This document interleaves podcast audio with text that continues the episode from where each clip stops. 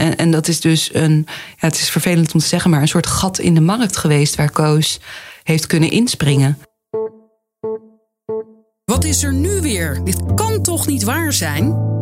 Lezers van FTM hebben die gedachten allemaal wel eens bij het openen van de site. In deze podcast vertellen de auteurs over hun onderzoek en de achtergrond van hun verhaal. Frederik vraagt door. De podcast van Follow the Money. Ik ben Jolien de Vries. En ik ben Ilke van Ark. Heb je wel eens tegenover een roofdier gezeten? Met die vraag begonnen we deze podcast.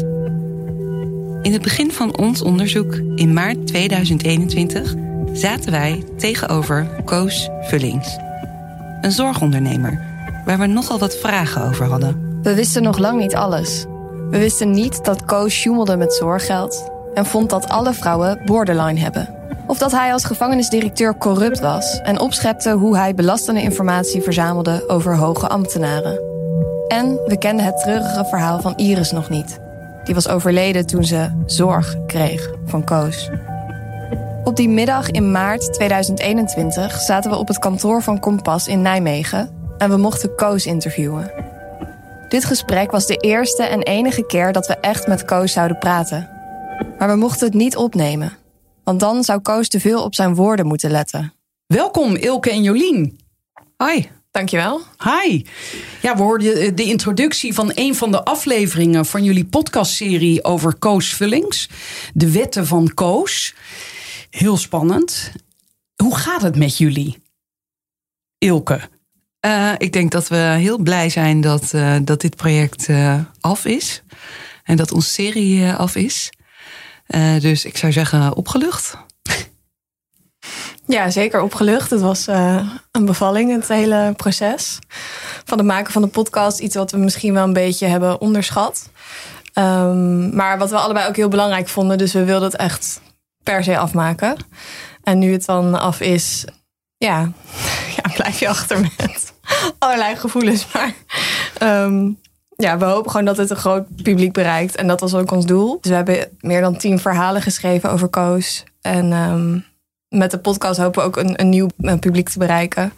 Die het verhaal nog niet kennen. En we wilden ook de mensen die het hebben meegemaakt het laten vertellen. Zodat, um, zodat je het van henzelf hoort. Omdat dat meer indruk maakt, denk ik, dan als wij het opschrijven. Ja. Hoe lang zijn jullie ermee bezig geweest? Zo, dat is een moeilijke vraag. Met, met deze serie dan, hè? Met het maken van deze serie? Ja. Nou, ik denk zeker wel een jaar. Zijn ja. we daar echt mee bezig geweest, ja. En je zou misschien denken van... jullie hebben al tien uh, artikelen geschreven over die koos. Waarom zou je dan nog een hele documentaire serie maken? Maar ja, dit verhaal uh, laat zich niet alleen maar op papier vertellen. En ja, we vonden het echt belangrijk, uh, omdat het zo'n bizar verhaal is dat we, het, uh, ja, dat, dat we echt uh, dit uh, naar het, dat het ook gehoord moet worden. Ja, het leuke is, ik luisterde naar een oude aflevering van Frederik Vraagt Door. De laatste keer dat jullie te gast waren. En toen ging het dus over Koos. En toen zei ik, welkom Jolien, dit is je eerste werkdag bij Follow the Money. Mm -hmm. Ja. Is dat nu twee jaar geleden? Ruim twee jaar geleden, ja. Ja, tweeënhalf, denk ik. Maar toen waren jullie, deze Koos, al langer op het spoor. Want jullie hadden ook al eerder samengewerkt. Jij werkte bij Caro Pointer. Ja. Nee, ik denk dat het op dit moment dat het drie jaar geleden is dat wij de tip kregen waarmee het allemaal begon. De tip van uh, Jacqueline, die je ook hoort in de podcast. Uh, dat er al een heel rare zorgondernemer actief was, uh, die allerlei veroordelingen had en waar niks van klopte. En nou, een verhaal dat te wild leek om waar te zijn. Dat is ongeveer drie jaar geleden. Toen zijn we begonnen en ik denk na een paar maanden hadden we het eerste verhaal. Uh, en toen ongeveer kwam ik uh, hier werken. Ja. Terwijl jullie eigenlijk samen bezig waren met inderdaad het onderzoeken van zorgcowboys die opmerkelijk veel winst maakten. Dus niet per se naar mensen die de boel uh, aan het oplichten. Nou ja, wel financieel, maar niet op therapeutisch gebied. Nee, en we kregen die tip, maar we hadden zelf ook al wel deze organisatie opgemerkt. Omdat Kompas, dus het bedrijf van Koos, kwam daarin naar voren als een van de meest winstgevende zorginstellingen in Nederland. Vanuit uh, thuiszorg en ouderenzorg en uh, GGZ en jeugdzorg. Dus wij hadden het bedrijf gezien, maar er waren natuurlijk heel veel bedrijven die uh, veel winst maakten. Maar dat in combinatie dus met die tip, dat maakte wel dat we heel nieuwsgierig werden naar deze, deze man en dit bedrijf. Ja, en vandaar dat er dus uiteindelijk. eh, Zijn er ook echt, jij zei tien artikelen alleen over Koos? Of bedoel je, en zijn bedrijf dan? Ehm, nou, we hebben ze niet geteld voor dit gesprek, maar het, eh, ik denk dat het er zeker wel tien zijn. Alleen over hem en zijn bedrijf. Eh, omdat er natuurlijk, ja, er zijn, er zijn ontzettend veel ontwikkelingen geweest in dit verhaal. En eh, heel veel eh, ja, dingen die we opnieuw hebben uitgezocht. of waar we achter kwamen. We kregen steeds nieuwe vragen. Maar we hebben ook een aantal andere artikelen geschreven naar aanleiding van het onderzoek naar Koos. Omdat we er bijvoorbeeld achter kwamen dat, dat het toezicht op de zorg. Ja, dat, dat het eigenlijk helemaal niet eh, altijd zo goed is. In het geval van Koos eh, zagen we dat eh, toezichthouders niet ingrepen. Terwijl dat duidelijk wel een hele goede reden voor was. Dus dat zette ons ook wel op het spoor om daar meer onderzoek naar te gaan doen. Dus het is, ja, het, het verhaal over Koos heeft allerlei nieuwe vragen ook over het zorgstelsel tot gevolg gehad. Ja, het is zelfs zo dat eh, een van jullie hoofdpersonen eh, heel wijs eigenlijk, vond ik, zegt van ja, we kunnen nu allemaal wel naar Koos gaan wijzen, maar laten we ook eens eh, met z'n allen naar onszelf kijken en ons afvragen wat voor systeem hebben we? Ja, nou ja, een hele terechte opmerking, denk ik. Want Koos is niet in een vacuüm ontstaan. Koos heeft ook de kans gekregen op, in het zorgstelsel om een bedrijf te beginnen. In een soort zorg die best schaars is. Intensieve zorg voor eh, moeilijke jongeren. Of jongere mensen met psychische problemen. Die ook een tijdje niet thuis bijvoorbeeld kunnen wonen. Ja, dat is zorg die, die best wel schaars is. En dat is dus een, ja, het is vervelend om te zeggen, maar een soort gat in de markt geweest waar Koos heeft kunnen inspringen. En Ja, en, en ook wat jullie goed beschrijven in de serie, dat mensen soms zo wanhopig zijn en al allerlei therapieën gehad hebben op andere plekken. En dan op dat moment heel blij waren dat ze deze bijzondere plek eh, tegenkwamen. En dat ze daar ook vrij snel terecht konden. Ja, dat was een van de dingen die Kompas zo succesvol maakte. Dat je niet op een wachtlijst kwam. Want Koos had eigenlijk altijd plek. Ja, hij wist eigenlijk op allerlei manieren wist hij ook personeel aan zich te binden, wat andere instellingen ja, niet lukte. En hoe deed hij dat? Nou, hij bood opleidingsplekken aan voor psychologen. En die zijn ook heel schaars. Dus hij trok heel veel jonge psychologen, eh, net van de universiteit aan. En die bood hij een, eh, een degelijk salaris en een opleidingsplek aan. En dat maakte dat hij voldoende personeel had om ook heel veel eh, mensen zonder wachtlijst op te nemen. Dus eigenlijk ook weer een gat in de markt. Eigenlijk wel. Ja, wat dit verhaal wel aantoont is... de zorg is inderdaad een gereguleerde markt. En daar is vraag en aanbod. En voor mensen met bepaalde aandoeningen is er een vraag. Dus, dus bijvoorbeeld die jongeren met eh, heel ernstige, complexe psychische klachten. Daar is redelijk wat vraag naar. Maar het aanbod is veel kleiner dan de vraag.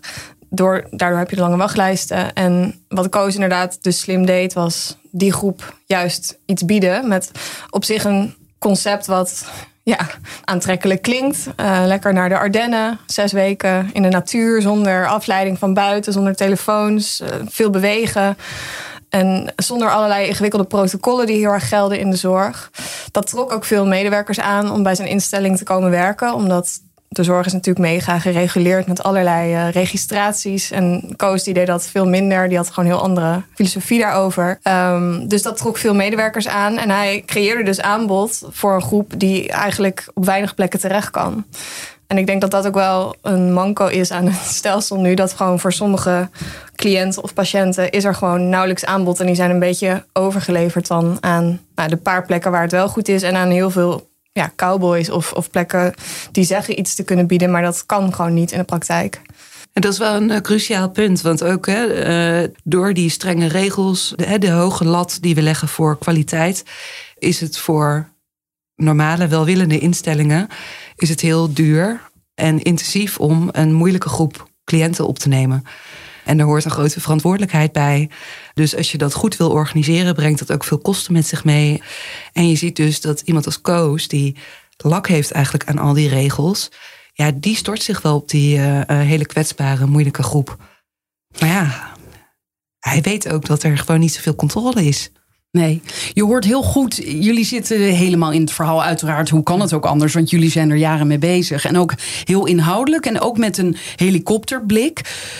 Op het moment dat jullie besloten om deze serie te maken, hoe zijn jullie toen te werk gegaan? Want het, lijkt me ontzettend moeilijk om dan gewoon te bedenken van waar beginnen we dit verhaal?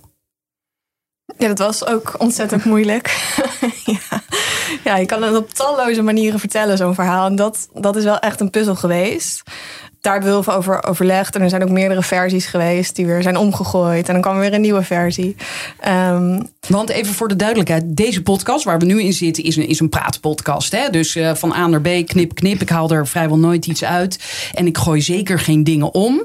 En dan heb je de verhalende podcast. En dat is de eh, podcast die jullie hebben gemaakt. Ik heb wel eens een hele korte masterclass gevolgd. Omdat ik dacht, oh, het lijkt me ook wel leuk ingewikkeld. Toen dacht ik pas van, oh nee, dit is zoveel werk. En wat komt er allemaal bij kijken? jullie zijn er ook gewoon heel enthousiast en blanco ingestapt? Dat, wist, eh, dat, het, dat het zo ingewikkeld was, dat wisten wij gelukkig van tevoren niet. Anders waren we er misschien wel nooit aan begonnen. maar daar zijn we wel achter gekomen. Uh, maar even om aan te vullen op Jolien. Ik denk dat uh, de, tenminste voor mij de belangrijkste inspiratie was voor hoe we uiteindelijk het verhaal wilden vertellen. Toch de verhalen zijn van de medewerkers en de cliënten zelf. Want we hadden natuurlijk op een gegeven moment heel veel mensen gesproken voor die verhalen. En ja, die verhalen vond, ja, die waren zo aangrijpend. Maar hadden jullie die allemaal opgenomen? Nee. Toen? Nee, op dat moment nog niet. Nee. Dus we moesten dat nog opnemen. En wat, wat denk ik, wat ik echt een uitdaging vond, om het maar heel constructief te zeggen, is dat. Um, nou ja, het is een bizar verhaal, dat is sowieso. Alleen je hoort zoveel Kijk, er zijn zoveel cliënten geweest waar wij contact mee hebben gehad. Echt tientallen. Ik denk meer dan 60 mensen hebben gesproken. die eigenlijk allemaal een ontluisterend verhaal hadden. En allemaal een beetje in dezelfde richting? Ja, ja. ja echt, echt. Nou, dat was ook gewoon echt heel heftig. Maar je kan niet allemaal hele heftige verhalen op een berg gooien. Want dat, dat, dat is gewoon niet om aan te horen. Dat is zo erg. En dan, dan denk je, oh nou, ik zet het uit, want ik wil het, ik kan het gewoon even niet meer aan. Los daarvan waren er natuurlijk ook heel veel mensen die niet durfde om een verhaal ehm, voor een podcast op te laten nemen. Maar goed, eerst heb je dus al heel veel ernstige verhalen. En denk je, oké, hoe gaan we toch nog een soort van luchtigheid, of misschien niet luchtigheid, maar. Behapbaarheid. Ja, ja, zoiets. Dat het niet alleen maar, dat je niet wordt gebombardeerd met alleen maar vreselijke gegevens en details en uh, situaties. Dus ik denk dat we ja, toch misschien een beetje klassiek zijn begonnen met... Uh, je, je, volgt het verhaal in de podcast van Ines. Het is een, uh, een jonge vrouw van in de twintig. Die uh, komt daar met toch wel een ingewikkeld verleden... ook in jeugdzorg en instellingen. En op, op, dat moment een alcoholverslaving. Um, en dan via haar leer je eigenlijk die instelling kennen. En, nou, Want jullie gaan met haar naar de Ardennen. Ja, we gaan met haar naar de Ardennen waar zij haar behandeling is begonnen. In de prachtige bossen en de bergen daar. En nou ja, zo leer je die instelling kennen. En nou, halverwege aflevering 1 komt ook een medewerker aan het woord die vertelt wat zij daar eigenlijk allemaal deden met de jongeren in de Ardennen. Dus dan begin je gewoon eigenlijk toch een beetje zo bij het begin hoeveel, hoe cliënten daar ook hun behandeling begonnen. Zo begint de podcast dan ook.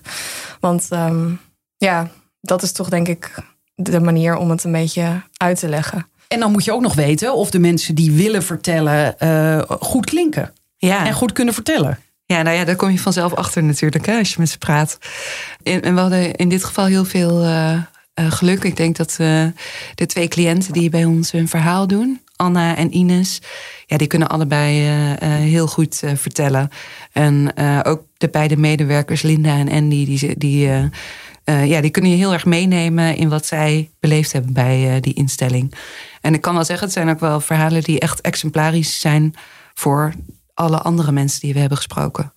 Dus hè, het patroon van alle verhalen van cliënten uh, die we hebben gehoord, dat, komt, dat, dat hoor je echt wel terug in wat zij vertellen is misschien wel goed voor mensen ook om te weten dat die twee cliënten die bijvoorbeeld aan het woord komen en uh, iets vertellen over de manier waarop Koos dan met cliënten om kon gaan. Ja, dat, dat zijn dus niet alleen deze twee mensen die dat vertellen, maar dat zijn, er, zitten echt uh, tientallen andere cliënten achter die dat ook aan ons verteld hebben, alleen die niet aan het woord komen.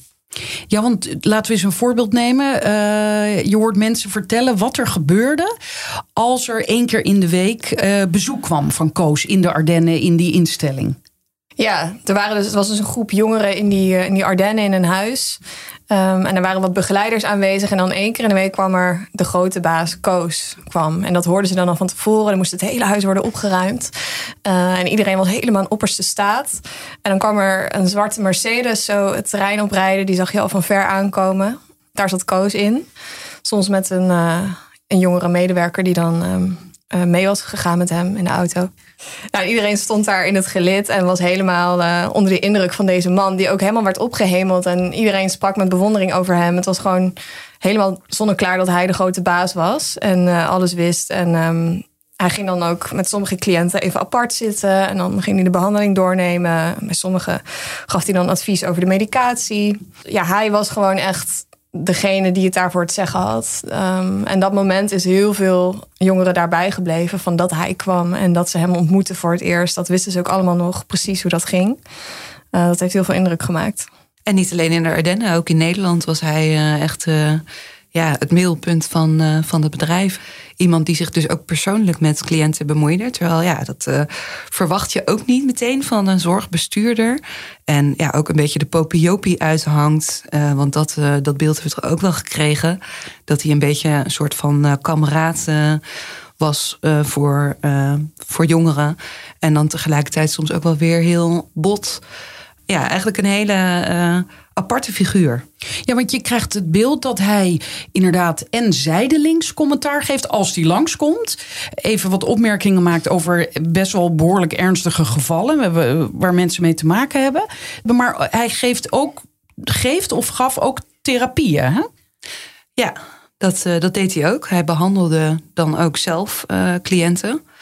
Uh, wat natuurlijk op, op zich best gek is. Hij, hij, stond bekend als een soort van de grote ervaren therapeut binnen, binnen Kompas. Gaf zich ook uit voor psychotherapeut. Nou, een beschermd beroep. Dan moet je een lange universitaire opleiding en allerlei specialisatie voor achter de rug hebben. Maar ja, dat had hij natuurlijk niet. Dat, dat, uh, daar kom je al snel achter als je de podcast luistert. Zijn jullie daar toen eigenlijk achter gekomen? Of was dat, stond dat al ergens? Nee, dat stond nog nergens. Het is... ja, nee, dat stond nergens. Nee. Um, ja, we hebben dat gecheckt. Ja, je, weet je, als je psychotherapeut bent, dan sta je normaal gesproken in het BIG-register.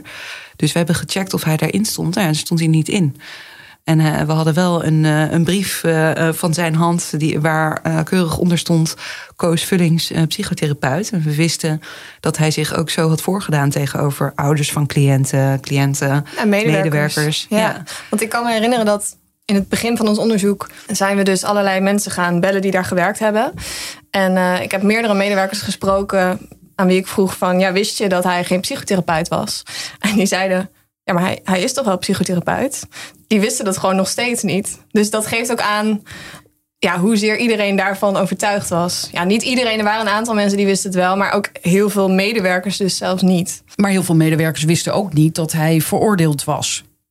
Nou, dat, de medewerkers die daar op dat moment werkten, die kregen dat wel, ja, die kregen dat een soort van mee. Of nou ja, dat hij veroordeeld was niet. Voor stalking van zijn ex-vriendinnen? Ja, en bedreiging ja. met ernstig geweld van ja. een buurtbewoner. Ja. Ja, met een mes. Dus um, nee, hij heeft daar wel een verhaal over verteld. Of ja, andere medewerkers hebben daar een verhaal over verteld binnen de instelling. Maar hij heeft niet het vonnis laten zien. Hij heeft niet eerlijk verteld wat er precies uh, allemaal gebeurd is en wat hij gedaan heeft en hoe ernstig dat was. Dat, daar hadden mensen echt niet uh, een eerlijk uh, beeld van. Nee. Jullie hebben hem daarmee geconfronteerd. Ja. Want Jullie hadden, dat zei je net, allerlei medewerkers gesproken, maar geen opnames. Maar waar jullie wel een opname van hadden, was van een gesprek met Koos. Dat jullie uh, al best lang geleden hadden gehad. Ja, dat klopt. We hebben uh, een gesprek gehad, redelijk in het begin van ons onderzoek. Uh, hebben we geprobeerd om hem te spreken te krijgen. Toen hebben we ons ook keurig aangekondigd. Hè. We zijn uh, journalisten. We willen graag met je praten, omdat Kompas ook een hoge winsten maakt. en ja, we hebben wat mensen gesproken. Nou, daar ging hij eerst niet echt op in, maar toen heeft hij toch toegehapt om, om dat gesprek met ons aan te gaan. En dat hebben we opgenomen, inderdaad. En ook, ja. Toen wisten jullie nog helemaal niet dat jullie een serie zouden maken. Nee. nee. En we wisten ook helemaal niet hoe erg het precies was. We hadden wel een idee van, nou, dit is, dit is wel echt foute boel. Maar ja, nog steeds was het een beetje onwerkelijk dat dit echt kon. Zeg maar dat, ja, ik zat, zat nog steeds in mijn hoofd met, ja, maar zometeen blijkt dat het toch allemaal niet zo ernstig was als die cliënten zeiden. Of dat wij iets verkeerd hebben gezien of dat zij iets verkeerd hebben gezien. Maar ja, toen hebben we hem dus gesproken. Het was op zo'n hele koude dag in ja, maart, maart, of zo ergens. Uh, het was heel koud en dat gebouw was een grote statig pand in Nijmegen, waar dan het hoofdkantoor was. En um, ja, daar zaten we met hem in een, in een kamer. En ehm, hij wilde niet dat we dat gesprek zouden opnemen.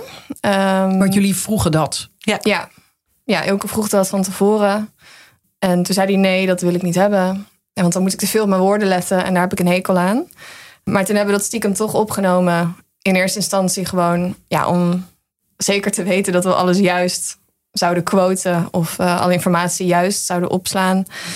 Want met meeschrijven is het toch soms lastig. Maar jij zegt stiekem, heel even tussendoor. Terwijl in de podcast zeggen jullie inderdaad ook, we, we, hebben toch opgenomen. En dan leggen jullie uit, uh, dit mag ook. Want je mag, als je in een gesprek bent met iemand, zonder medeweten van die ander, dat gesprek opnemen. Dat wist ik niet.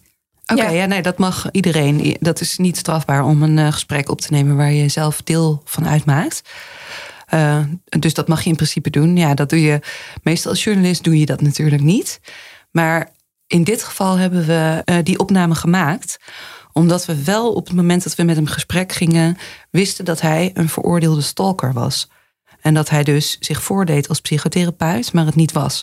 En dat waren eigenlijk twee elementen waardoor wij eigenlijk uh, echt dachten van nou, het is wel belangrijk om dit als een soort verzekering uh, in ieder geval op te nemen. Maar ook bijna, het klinkt ook bijna alsof jullie dachten, wij, wij willen gewoon horen of, of wij nou gek zijn. Hè? Of, nou ja, gek, maar of we het mis hebben. Of dat hij echt uh, iets doet wat niet in de haak is. Ja, nou goed, we dachten wel dat hij iets doet wat niet in de haak is. Maar dat, dat het echt zo erg was, dat... Nou, ik heb nog nooit zo'n verhaal in ieder geval meegemaakt. Denk Ilke daarvoor ook niet. Dus um, je wil ook zeker weten dat je je werk helemaal goed uitvoert. En normaal, ja, ik denk dat ik dan voor ons allebei spreek... dat als je zegt, ik neem een gesprek niet op, dan doe je dat ook niet. Maar in dit geval was het wel een heel uitzonderlijk iemand... waar we zulke wilde verhalen over hadden gehoord... Uh, ja, dat je denkt, nou, dit, ja, dit, gaat niet zo, dit gaat niet nog een keer gebeuren dat we hem misschien kunnen spreken. Dat is ook niet nog een keer gebeurd. maar dat dat toch voor ons doorslag gaf om het wel op te nemen. Ja. En toen jullie buiten kwamen, na dat, buiten stonden na dat gesprek. Wat zeiden jullie toen tegen elkaar over wat dat voor soort gesprek was? Ja, volgens mij uh, moesten we. Uh, ik weet nog dat we bij de auto stonden en dat we een soort van in lachen uit zijn gebarsten. Ja, niet in lachen van oh wat zijn we vrolijk, maar echt een soort van ontlading of zo. Want het was tweeënhalf uur lang hebben we met Koos te praten.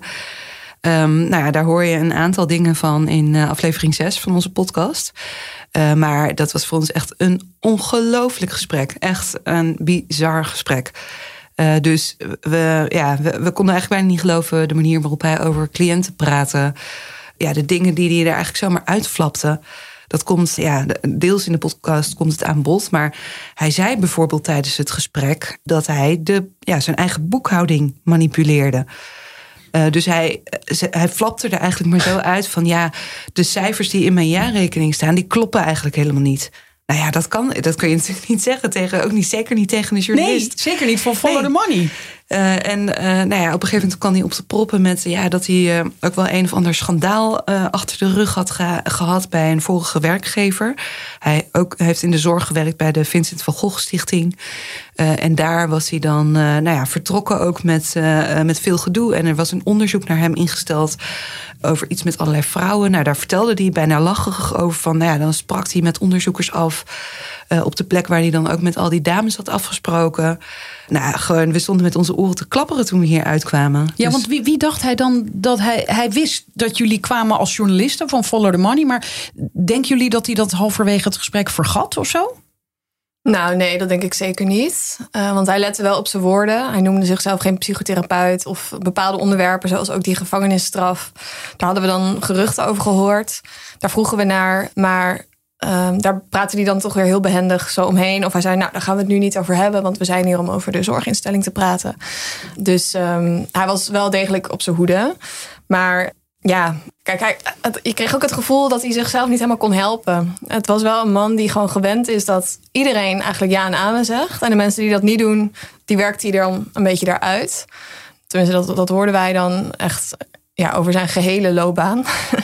um, en wij hadden ook wel een houding in het gesprek, een soort nieuwsgierige houding. En niet een superkritische houding dat bij elk ding dat hij zei van uh, dat we zeiden, nou, wat zeg je nou? En dat kan toch helemaal niet? Of, we deden ons wel een klein beetje dommer voor dan we ja. uh, misschien normaal ja, zijn. Ja, omdat we hem gewoon dus zoveel mogelijk wilden laten vertellen. En, ehm, en daar ging hij, dat, dat werkte dus in die zin wel. Want hij bleef maar wel doorvertellen. En uh, nou ja, goed, misschien dat hij daardoor iets minder op zijn woorden lette op een gegeven moment. Maar hij bleef wel alsnog heel duidelijk uh, op zijn hoede.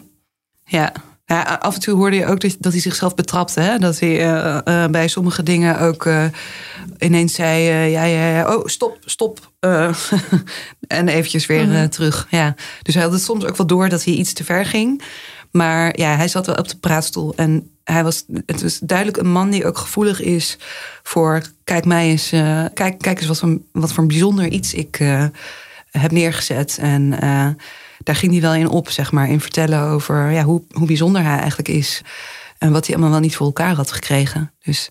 Is dat misschien een moment daarna geweest dat jullie dachten: oh, we hebben deze opname, zouden we misschien iets moeten gaan doen met podcast?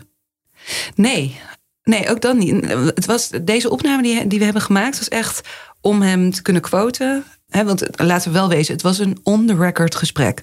Dus uh, hij heeft gezegd: Ik wil niet opgenomen worden. Maar het was wel, hij wist dat wij journalist waren. Hij wist dat hij on the record met ons uh, sprak. Dus uh, even voor mensen die geen journalist zijn. Dan stem je er dus in toe dat alles wat in dat gesprek gezegd wordt. dat dat gepubliceerd kan worden. Ja. dus nou ja, weet je, dan is het voor ons ook belangrijk dat we dat zo goed mogelijk uh, citeren bijvoorbeeld. En ja, in 2,5 uur uh, met al die wilde uitspraken. Dus voor ons is het belangrijk dat we uh, de quotes goed hadden. Dat we um, nauwkeurig konden citeren. En dat hij er ook niet zo makkelijk op terug zou kunnen komen. Ja, dat, dat was wel een heel belangrijk ding, weet ik nog. Dat, dat hij niet achteraf zou gaan zeggen: Ja, maar dat heb ik niet gezegd. En dan konden we aantonen dat hij het wel zou hebben gezegd. Omdat we wisten dat hij natuurlijk niet betrouwbaar was uit ja. al de verhalen. Ja. ja. Maar die podcast, nee, tenminste, dat kwam echt pas uh, ja, anderhalf jaar later of zo. Dat uh, ja. duurde nog best wel een tijd. Het, het idee kwam op een gegeven moment uh, echt op omdat het zo'n wild verhaal was. En ik denk ook vanwege de vele interviews met, ja, met medewerkers en met cliënten, dat je op een gegeven moment denkt, jeetje. En ook, nou ja, kijk, we waren ook nog niet echt klaar met, met het verhaal in die zin dat wij eigenlijk maar ja, verbaasd achterbleven met waarom gaat de toezichthouder nou niet ingrijpen. Op het moment dat wij publiceren dat deze man aan het werk is met hele kwetsbare jonge mensen. En we weten allemaal dat hij geen psychotherapeut is, dat hij zich wel zo voor heeft gedaan. Uh, we, we, weten dat hij eigenlijk geen verklaring omtrent gedrag kan hebben, omdat hij nog niet zo lang geleden voor stalking is veroordeeld. Hoe kan het dan dat de toezichthouder niet zegt: hé hey, Koos, uh, jij uh, wordt even uit dit bedrijf gehaald. Ja, want dat was inderdaad al die tijd het geval. Ieder artikel dat kwam, dan, dan dachten jullie, neem ik aan, en ik eigenlijk ook als lezer, van nou, nou is het klaar met die man. Maar het was helemaal niet klaar. Nee. Nee, er kwam dan op een gegeven moment wel verscherpt toezicht. Maar ja, goed, eh, ik moet ook echt zeggen, dat was leerzaam aan dit verhaal. Want voordat we dit verhaal maakten, had ik daar het idee bij van, nou, dat is heel wat, dat is wel een maatregel. Maar op het moment dat dit bij Koos gebeurde, uh, ja, toen kwamen we erachter dat het eigenlijk helemaal niet zo voorstelt. Dat dat hele verscherpte toezicht is. Ja, het, het uh, dat is niet echt een maatregel met consequentie. Jullie zijn ook in de serie Gaan jullie langs bij de inspectie? Dat is ook een hele happening, want dat gaat niet vanzelf. Welke, welke rol eh, heeft de inspectie? Is in de podcast, maar ook gewoon in het leven, zou ik willen vragen. Wat, wat, nou, wat gebeurt daar nou? Het is een heel belangrijke inspectie, de oudste van Nederland. En die moet een stuk of dertig iets meer wetten handhaven. Dus in de zorg gelden allemaal wetten. En de inspectie ziet erop toe dat die wetten worden nageleefd door alle zorginstellingen. En als die wetten niet worden nageleefd, moeten worden ingegrepen. Dus um, zij hebben daar een soort eigen methode voor bedacht, hoe je dat gaat doen. Want het is natuurlijk wel een behoorlijke taak als je kijkt naar alles waar zij toezicht op moeten houden. Dat zijn ziekenhuizen, jeugdzorg, de farmaceutische industrie, de medische hulpmiddelenindustrie. Nou, ik kan nog wel even doorgaan. Zorg, verpleegzorg, alles. Echt alle soorten zorg. Ook de alternatieve genezers, daar moeten zij ook op toezien. Um, dus het is echt gigantisch. Nou, daarvoor hebben ze tussen de 8 en 900 FTE, dus een vrij kleine organisatie. En dus hebben ze zo een methode bedacht van hoe kunnen we dan toch met die beperkte middelen dat allemaal controleren. Ja, want even voor, uh, uh, voor jouw begrip, het, het, gaat om echt tienduizenden bedrijven in de zorg ook. En individuele artsen, ja. verpleegkundigen, iedereen met een registratie. Dus um, ja, echt een gigantische taak. Nou, is dit een overheidsinstelling? Ja, ja, het valt direct onder het ministerie van Volksgezondheid. En, um, dus iemand heeft ooit bedacht, nou, 900 FTE is wel voldoende? Nou, dat uh, is zo gegroeid. Elk, jaar, ja. elk kabinet die kan opnieuw investeren of investeren, maar die, kan, uh, die bepaalt ook het budget. Um, nou Oké, dus de, die mensen die nu luisteren, goed opletten. Ja. Je kan dus meer geld eraan uitgeven. Ja, het zit hem ook niet misschien alleen in geld, maar ook in de opdracht uh, uh, en de manier waarop zo'n inspectie dan te werk moet gaan. Want dat is ook heel belangrijk. Hè? Welke uh, ga je zorgen dat je heel, heel veel inzet op het aanpakken van boeven als koos? Om bijvoorbeeld een voorbeeld te geven? Of ga je juist meer investeren in een uh, breed uh, toezichtskader waar, hè, waar instellingen allemaal uh, bepaalde vinkjes moeten zetten, dat ze aan dingen voldoen. Um, maar blijft het een beetje bij een papieren controle? En ja, en dit soort dingen wilden jullie dus ook weten van hen. Maar, maar dat is niet echt gelukt. Nee, want dit verhaal was natuurlijk zo. Er waren zoveel dingen die allemaal misgingen. En ook die bijvoorbeeld zorgverzekeraars hebben vastgesteld. Er zijn aangiftes gedaan voor zorgfraude. Nou, er zijn talloze meldingen geweest. Meer dan 30 van uh, de zorg die niet goed is. Allemaal over kompas. Hè? Ja, en ja. die meldingen zijn dus bij de inspectie voor de gezondheidszorg gedaan ja, dan verwacht je toch echt wel dat in zo'n geval dat er wordt ingegrepen. En dat was steeds onze vraag: van hoe kan dat nou dat zelfs hier niet wordt ingegrepen? Dat er niet een keiharde maatregel wordt opgelegd. En die vraag is eigenlijk nog steeds niet beantwoord. Want um, ja, zo'n soort gesprek, ook niet een achtergrondgesprek, dat heeft gewoon niet plaatsgevonden. Omdat de inspectie zegt: het is een lopend onderzoek en daarover doen wij geen uitspraken. Dat kunnen wij niet doen. Ja, en dan blijven wij achter met vragen. Ja, je moet je voorstellen, kijk, we hebben natuurlijk bij ieder verhaal wat we over hebben geschreven, hebben we ook die inspectie op een gegeven moment benaderd. Van, nou, hè, hoe zit het? Hoe ver staan jullie ermee? Uh, wat gaan jullie doen? Waar zijn jullie mee bezig? Bijvoorbeeld dat hij geen psychotherapeut was. Nou, dat had de inspectie, had dat al gesignaleerd. En mm. die hebben hem ja, een waarschuwing gegeven en toen gewoon door laten gaan met werken. Voel je dit mag niet? Voel je dit mag niet, dat moet je niet nog een keer doen. En uh, nou ja, uh, ze hadden een boete op kunnen leggen, maar dat hebben ze niet gedaan. Uh, en vervolgens is hij nog een keer betrapt. Daar hebben ze, nou, hebben ze ook niks mee gedaan. Dus wij hebben dan de vraag van... waarom hebben jullie deze keuze gemaakt? Kun je dat dan ook verantwoorden? En daar krijgen we geen antwoord op. Um, en, en dit soort ook praktische vragen. Ja, in de praktijk bel je dan met een woordvoerder uh, van de inspectie. Allemaal welwillende mensen. Maar uh, die, ja, die vormen samen een muur. Waar je steeds van hoort. Nee, ja, hier kunnen we niks over zeggen. Doen we geen mededelingen over. Op het absurde af. Uh, op een gegeven moment komen ze zelf wel met rapporten. Dus daar kun je wat informatie uithalen. Uh, maar ja, we, hebben het, we proberen dan soms ook door te vragen op die rapporten. En zelfs daar uh, ja, verantwoorden ze zich dan eigenlijk niet over.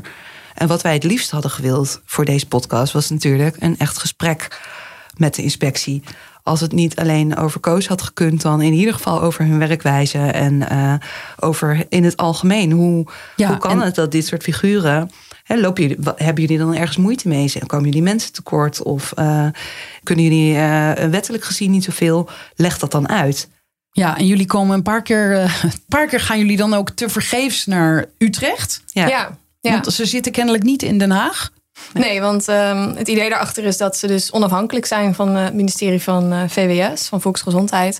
Dus dat is nog onafhankelijker als er ook een fysieke afstand is. Dus um, nou ja, dat is In een theorie goed, goed, idee, denk ik. Maar um, ja, nee, goed. Ja, daar zijn we, hebben we aangeklopt. En daar kregen we gewoon ook eigenlijk de boodschap dat we dan onze vragen op de mail konden zetten. Wat we dus al uh, talloze keren hadden gedaan. Ja, en hier kom je eigenlijk ook op een mooi eh, verschil tussen uh, het schrijven van een artikel. Waarin je dan zou zetten. Nou, we hebben 50 keer gemaild, geen antwoord. We zijn één keer langs geweest. En, maar voor zo'n podcast moet je dan daadwerkelijk daar naartoe. Want dat wil je laten horen. Hè? We stappen in de lift, we gaan hier en we gaan daar. Is dat.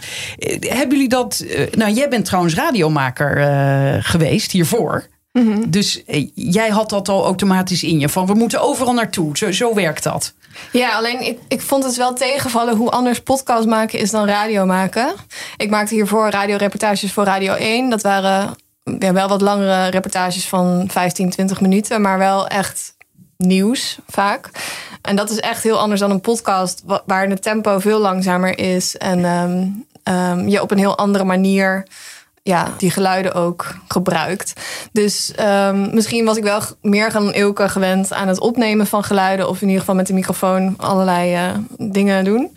Maar um, ja, ik vond dat toch nog best ja, lastig. Van hoe gebruik je het nou op de goede manier? Um, en welk geluid neem je dan op? En wat is dan boeiend? En ja, op een gegeven moment zit je met een hele berg aan audio met allerlei geluiden. Maar wat ga je dan gebruiken? Jullie zijn daarin begeleid door een eindredacteur. Die wordt ook wel de podcastdokter uh, genoemd hè, van de publieke omroep. Marion. Ja, ja dat klopt. Marion Oskamp.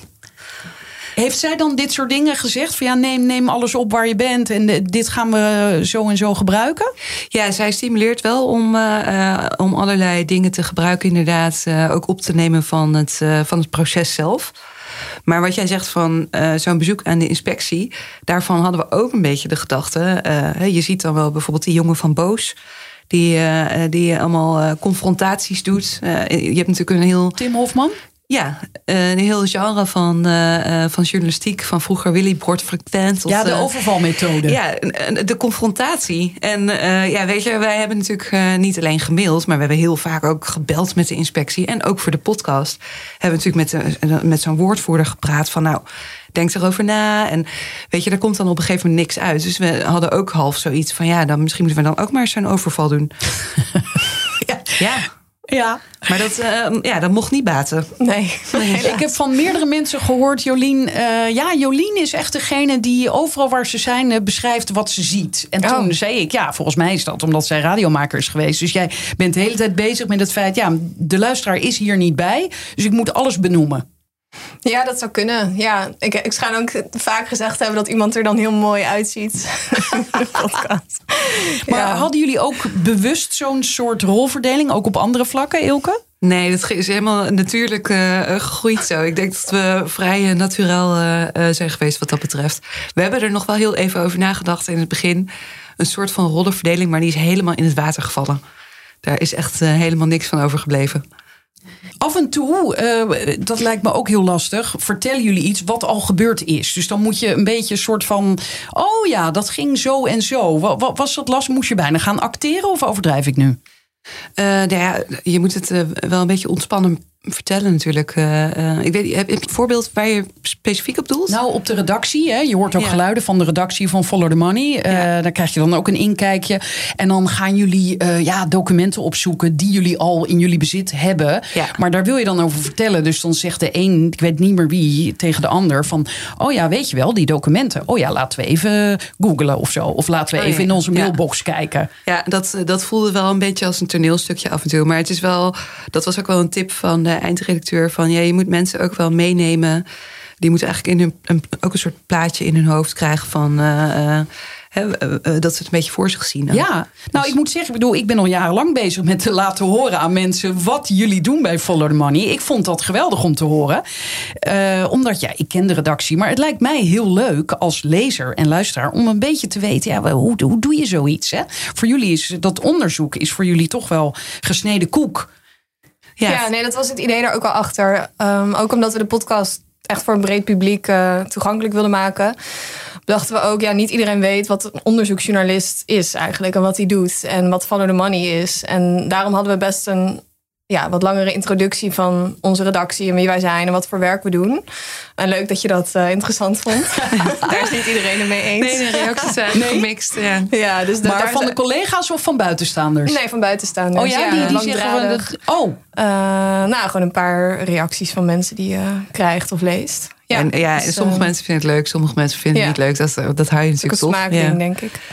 Maar, ja, ik ehm, kan me wel voorstellen. We, we, waren natuurlijk ook niet gewend hè, om dat te doen. We hebben een eerste versie van deze podcast gemaakt, nog zonder eindredacteur, met z'n tweeën. En uh, dat is door iemand beluisterd en een professional ook.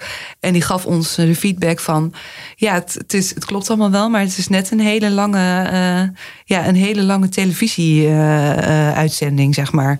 Je hebt er geen, ja, maar ook een beetje. Het, het, lijkt wel een soort nieuwsuur documentaire in plaats van. ja, dat je echt hoge informatiedichtheid, denk ik dan. Ja, ja, want, want, dat is natuurlijk vaak zo bij Follow the Money. Dat, dat, is, dat is een van de grote krachten.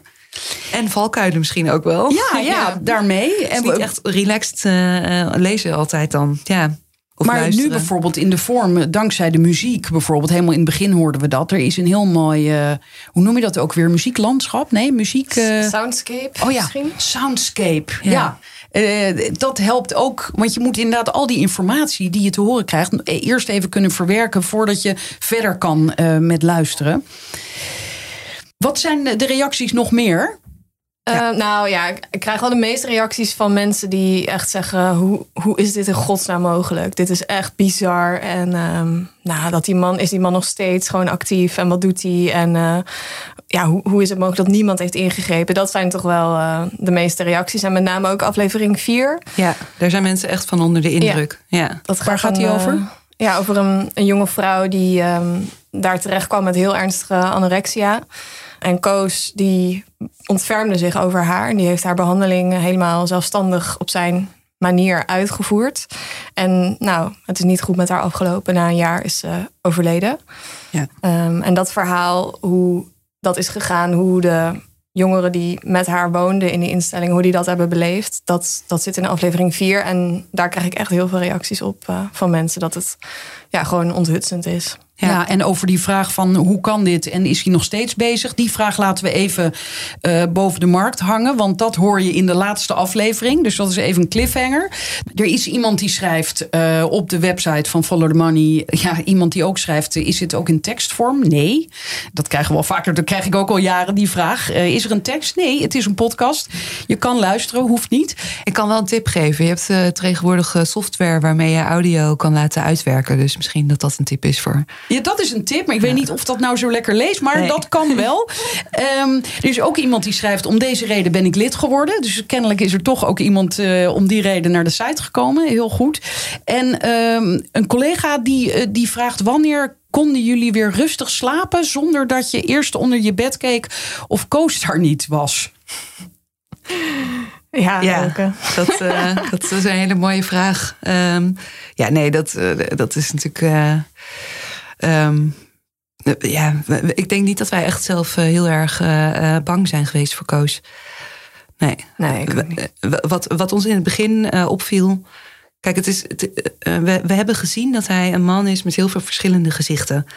En ehm, ik denk dat hij ook heel goed is in zich afstemmen op zijn publiek. Dus ja, mensen met een hele machteloze positie, die jonge mensen die daar van hem afhankelijk zijn in zo'n instelling. Ja, daarvoor was hij denk ik veel intimiderender en bedreigender dan voor ons van buitenaf als eh, journalisten. Dus eh, ja, het is eh, aan de ene kant een, een soort van ja, griezelige figuur. maar niet zozeer voor ons, maar meer om de vele gezichten, denk ik, die hij eh, liet zien. En wat ik hier het meest griezelig aan vind, is toch ja, dat, dat hij die ruimte heeft gekregen ook. Ja. Van toezichthouders. eh, ja, Jullie hebben op de website ook een hele verantwoording hè, per aflevering met alle argumenten, bewijzen. eh, want jullie hebben ook de hele serie weer voorgelegd aan Koos uiteraard. Van eh, mogen we je reactie? En hij wilde A niet reageren en B zei hij er, er staat heel veel onzin in. Er zit heel veel onzin in. Ja, allemaal onzin is het. Ja, Allemaal ja. onzin. Nou, mm, nou, niet alles. Er waren ook opmerkelijk genoeg weer dingen die best heftig waren. Over eh, een meisje dat helemaal onder het bloed eh, zit nadat ze Koos gezien heeft. eh, ehm, en omdat ze de pols had doorgesneden. Ehm, nou, dat, dat, ja, dat, was, dat klopte dan wel volgens hem. Of daar had hij geen opmerkingen over. Dat je denkt, oké, ja. Maar andere dingen, nou, heel veel dingen had hij wel opmerkingen over. En dat, dat was allemaal onjuist. Maar Ik wil wel graag even de mooiste eh, opmerking daarvan delen. Dat Koos ontkent eigenlijk met klem dat hij eh, eh, ooit heeft gezegd dat, dat je bij vrouwen altijd eh, dat je hen voor moet laten gaan op, als ze de trap oplopen. Want hij heeft dat gecorrigeerd naar ons toe. Hij zei: Nee, dat heb ik nooit gezegd, want het is andersom. De man moet altijd voorgaan. Daar heeft hij wel een punt van gemaakt. maar- ja, dus, dus ja. Maar, Ik dacht dat je ja. ging zeggen, hij heeft teruggenomen dat hij ooit heeft gezegd alle vrouwen hebben borderline. Nou, Nee. dat heeft hij zeker wel gezegd. Dat erkent hij ook, maar dat was uit de context gehaald. En hij zou er dan ook bij hebben gezegd... eh, en alle mannen zijn psychopaten. Ehm, ja, verder hebben wij niemand gesproken die dat eh, ook zo zich herinnert. Dus dat hij, nou ja, iedereen was eigenlijk in de veronderstelling... dat hij dat wel serieus bedoelde. Zo kwam het over op mensen. Dus Ja, goed. En, en al zijn ontkenningen, kijk, sommige zijn gewoon echt niet serieus te nemen. Ik bedoel, hij, ehm, hij zegt dan dat hij zich nooit uh, als psychotherapeut heeft uh, voorgesteld. En dat hij dat helemaal nooit zei dat hij dat was. Of, terwijl wij gewoon ja, tientallen mensen, wat ik al zei, medewerkers die daar gewerkt hebben, dachten nog steeds dat hij psychotherapeut was. We hebben een brief waaronder staat Koos Vullings psychotherapeut van hem. Dus ja, ja, hoeveel zijn die ontkenningen waard? Ja, niet zoveel, denk ik. Maar we hebben wel ja, een aantal dingen. Um, of in ieder geval, we hebben gewoon een artikel gepubliceerd op de website met ja, wat zijn versie van de uh, situatie is. En waar wij vonden dat daar ander, ander bewijs voor ja. was, hebben we wat erbij gezet. Ik vind het wel mooi, je begint nu een beetje te zuchten. Ik, ik ga bijna denken, staat dit symbool voor in welke fase je nu verkeert als je nadenkt over dit hele traject? Nou, ja, um, nee, nee, dat denk ik niet. Maar meer om, om de ontkenningen. Nu ga je weer een beetje het, lachen. Ja. En het spoor van vernieling dat hij gewoon heeft ja. aangericht in zijn leven. En uh, met die instelling. En dat hij dan van alles ontkent. Kijk, in de podcast zijn dus een aantal mensen dapper genoeg om dat op band te zeggen. En die weten ook dat hij dat te horen krijgt. Nou, ik vind dat hartstikke moedig van die mensen. Uh, en dan komt hij nu dus met een lijst van dingen die er onjuist zijn. Maar inhoudelijk, al die punten, die, die stonden al lang in allerlei artikelen die wij gepubliceerd hebben. Uh, 90% daarvan. Dus dan komt hij nu met van alles dat onjuist zou zijn. Terwijl ik denk, ja, als dat echt zo is, dan heb je toch, had je toch al lang juridische stappen ondernomen als het al jaren op onze website staat. En, en even goed om te weten, voor al die artikelen hebben we steeds Koos vragen gesteld, in de gelegenheid gesteld om te reageren. En dat heeft hij niet gedaan. Dat heeft hij nooit gedaan. Nee, dus dan nu ineens komt, komen er allerlei ontkenningen die ook nog grotendeels ja, ontzettend ongeloofwaardig zijn of uh, niet uh, te controleren. Ja, of aantoonbaar gewoon niet kloppen. Ja. Hebben jullie tijdens het maken van deze podcast nog nieuwe dingen ontdekt aan dit verhaal? Um, nou ja, ik, er zijn ontwikkelingen geweest waardoor we weer nieuwe dingen hebben ontdekt. He, bijvoorbeeld uh, dat Koos ook uh, afgelopen jaar nog uh, een anonieme geldschieter achter zich had staan. Daarover hoor je iets in aflevering 6. Maar de meeste claims in onze podcast, die hadden we al. Die waren al van tevoren bekend. Even heel hard nadenken, hebben we daarbij nog hele nieuwe dingen ontdekt? Nou, er, ja, dat dat is nog wel iets. Rond zijn ook altijd allemaal geruchten over ja, nog veel ergere dingen geweest. Um, en die hebben we opnieuw weer gehoord. En ergens denk je dan, zou dit dan ook waar zijn? Of zijn dit geruchten? Um, en, en daar hebben we wel een aantal van gehad. En ergens denk je, oh, dit, dit wil ik eigenlijk weer onderzoeken. Want het zou toch niet waar zijn? Maar um, ja, ergens moet je misschien ook accepteren dat niet alles dan uh, haalbaar is voor ons om bloot te leggen. En we hopen natuurlijk dat nou, dat er misschien uh, opsporingsdiensten zijn die daar serieus naar kijken. Ja. Zouden jullie hem eigenlijk nog een keer willen spreken? Als hij nu opeens zou zeggen van ik wil eigenlijk toch wel een interview. Zeker, ja. ja. En we hebben, oh. het, we hebben het ook gevraagd. Hè? We hebben hem, uh... Nee, dat weet ik. Alleen hij wilde ja. niet meer. Maar oh, maar nu leven jullie opeens weer helemaal op. Van, ik nee, dacht, jullie zijn er helemaal klaar mee. Nee, nee. Als, hij, uh, weet je, als hij het gesprek aan, aan wil gaan, uh, zeker. Ja, want ja, tuurlijk. Uh, in, in een gesprek, ja, jullie blijven uh, gewoon onderzoeksjournalisten, hè? Ja, we hebben ja. nog wel wat vragen openstaan. Oké, okay, heel goed. Dank jullie wel. Bedankt. Ook bedankt. Wat een werk zit er in deze podcastserie. Wat zou dat allemaal kosten en wie heeft dat eigenlijk betaald? Nou, de leden van FTM. Zij kunnen de hele serie luisteren op de website. Ook lid worden? Ga naar ftm.nl.